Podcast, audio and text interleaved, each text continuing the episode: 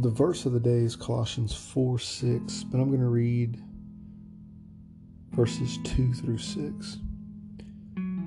Devote yourself to prayer with an alert mind and a thankful heart. Pray for us too that God will give us many opportunities to speak about his mysterious plan concerning Christ. That is why I'm here in chains. Pray that I will proclaim this message as clearly as I should. Live wisely among those who are not believers and make the most of every opportunity.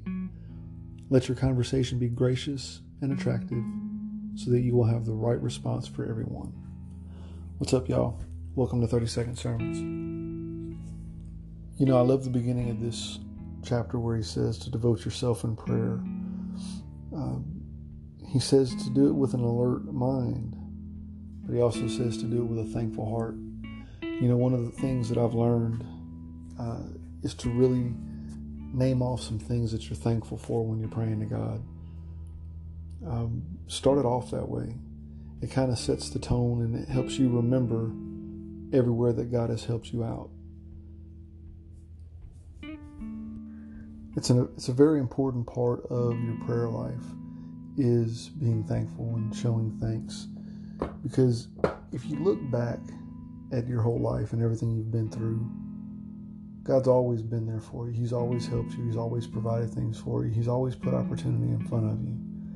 And you may not have seen it at the time, but that's a good thing about reflection. It's a good thing about looking back and realizing where God's hand was. And it's a very important part, in my opinion, of prayer is to be thankful and to do that first before you come before you ask him for anything because it reminds you that whatever you're about to ask him, he is more than capable of being able to do that.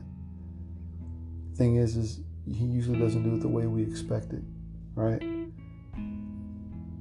But if we look back and see the things that he did for us already, and we really pay attention to it, you can see the process.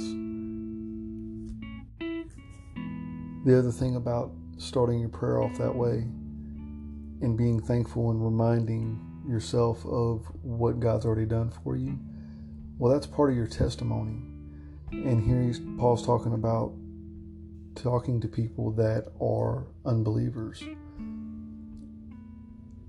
It lets them know, it lets people know that you're not just living a perfect life.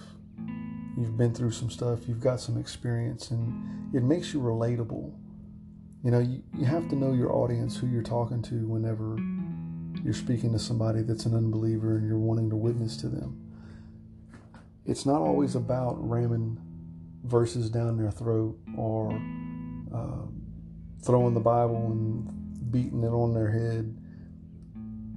It's being relatable. It's it's showing them that God is real and His children are real and they go through real things and they get through real things. It's being relatable. It's finding something that is that you can come together on. So, in the verse of the day where it says, and I'm going to read it for you again let your conversation be gracious and attractive so that you will have the right response for everyone.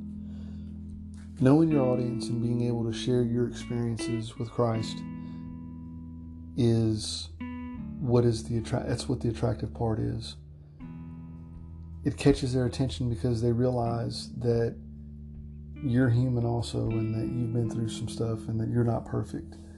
That's what your testimony is. Your testimony is not um, how perfect your life is and how perfect everything is, but it's how broken you were and how broken you are and how God is always there for you and always putting He's always putting opportunity in front of you. That's your testimony.